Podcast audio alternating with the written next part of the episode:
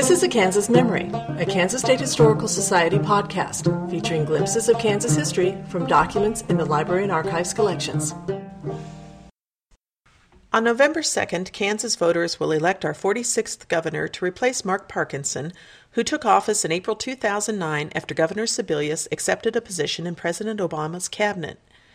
It's interesting to compare and contrast the issues currently being debated with those that were considered most important in past administrations. Dr. Bob Beatty, a professor of political science at Washburn University, conducted interviews from 2004 to 2008 with former governors for the Kansas Governors Recorded History and Documentary Project. And these interviews are the basis of a series of articles published in Kansas History magazine. Dr. Beatty recorded two interviews with John Carlin, who held office from January 8, 1979 to January 12, 1987. This podcast features excerpts from the second interview on March 10, 2008. In 1978, in a surprise upset, John Carlin defeated the Republican incumbent governor, Robert Bennett, in his bid for re election. In this interview, Carlin recalls that Bennett won not because he was a popular choice, but because his Democratic opponent was Vern Miller, the controversial Wichita sheriff and Kansas Attorney General from 1971 to 1975. Miller once sprung from the trunk of a car to make an arrest in an undercover operation. He made national news in 1971 when he personally led 154 police in an early morning drug raid through the student apartments and dormitories in Lawrence. He also enforced Kansas prohibition laws that forbade the sale of liquor by the drink against Amtrak trains and airplanes passing through Kansas. In 1986, during the Carlin administration, the prohibition on open saloons in Kansas was repealed by popular vote, allowing bars in Kansas for the first time since 1880, though many Kansas counties remain dry to this day. Well, I think it starts with his election and beating Vern Miller. Okay. And, uh, you know, Vern Miller should have defeated him because he was following a very popular uh, Democrat in Bob Docking. He was well known. He was the Attorney General. Uh, and Bennett was not popular. You'll have to research the Republican primary, but I mean, it wasn't like we all want Bob Bennett. Mm-hmm. Bob Bennett's Johnson County. He's a lawyer. He's an aristocrat. wears a beard. Has a beard. And uh, you know, uh, not your ideal candidate for rural Kansas and western Kansas in particular, okay? Uh, but Vern is, you know, his own worst enemy, jumping out of car trunks and trying to keep the planes from selling liquor when they were flying over, that sort of thing. And, and it finally just got to a point where Bennett was able to beat him in a close election. As a quick aside, do you think that TV ad of Bennett was a, sort of a, a classic TV ad, the one where he had the, the music uh, and showed a Keystone Cop guy jumping out of a trunk? We saw that when we did our research. Well, I, I, would, seen. I, don't remember the ad, but I would imagine my answer would be yes. Showed a guy jumping out of the trunk. Because it did, uh, it was, it was kind of one of those issues that people understood and they were a little embarrassed by an attorney general that acted so. Yes. Now, Vern, uh, you know, those two or three things aside, Vern was a very popular attorney general. And, um, but anyway, so you know, your, your question is how could he, how could he lose? What did he do? Well, I think it starts with the fact that he didn't come in as a really popular governor. Okay. Secondly. Um, he didn't do anything during his four years to uh, kind of, you know, I don't know that. Improve his. Right. I don't think they sat down and said, you know, we're kind of lucky. Now, what do we need to do? So in four years, you know, what is it we need to do? Mm-hmm. As, as an observer, I couldn't see that they were doing anything. He was still kind of that aristocrat down there that was proud of the fact that he was smarter than anybody else. And, and he was very, very smart, let's face it.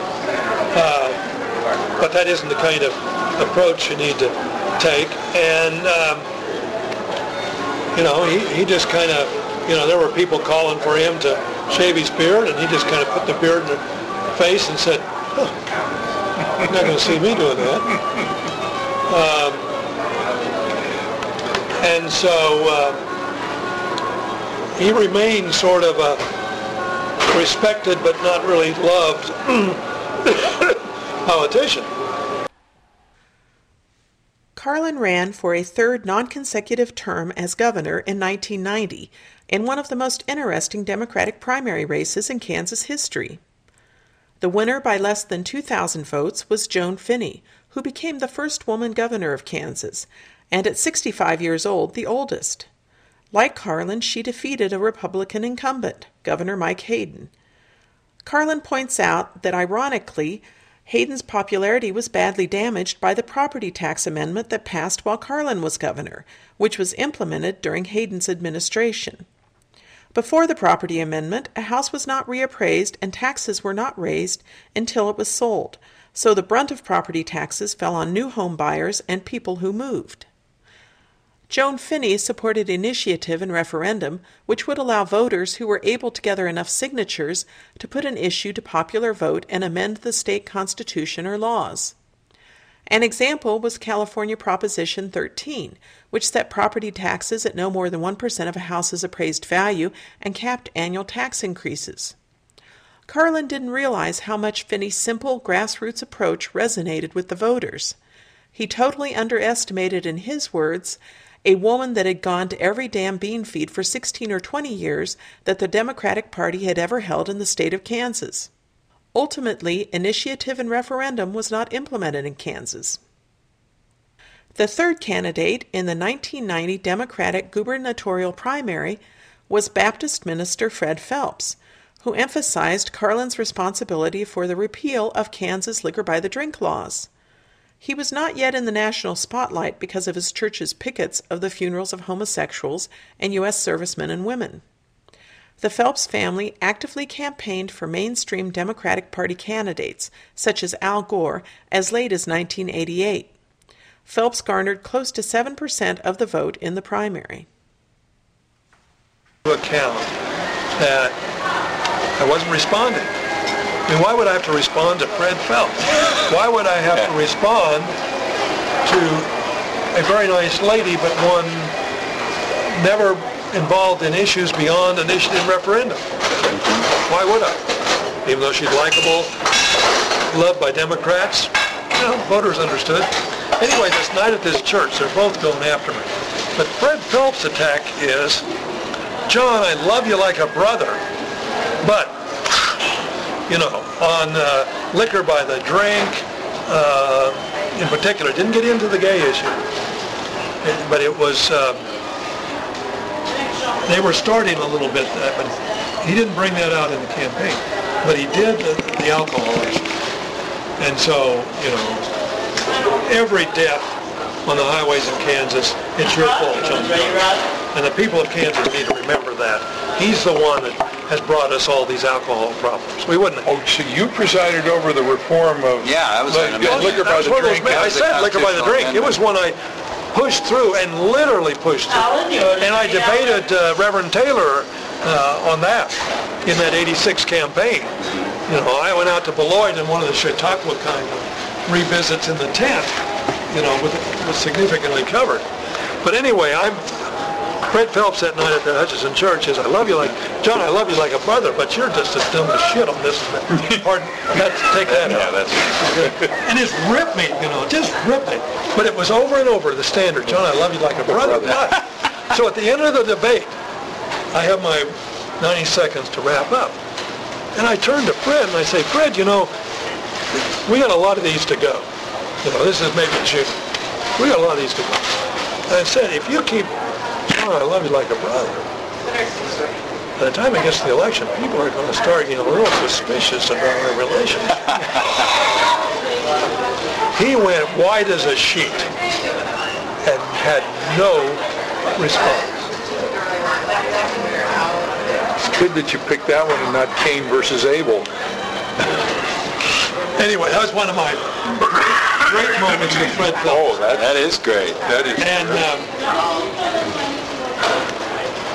hi- his, uh, he's gone from that position he took then to, I think, just literally hating me.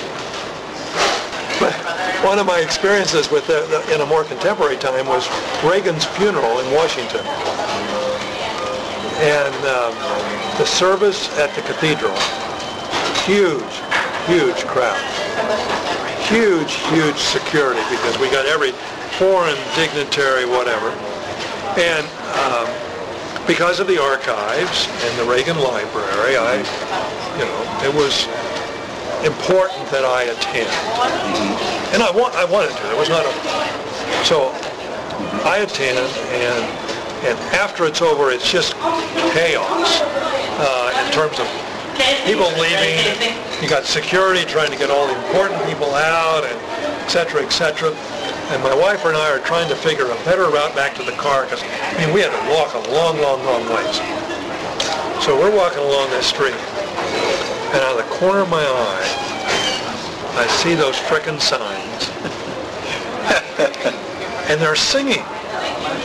They- they- It's a new, I- it was a, it was my first experience to the, The song? to the vocal.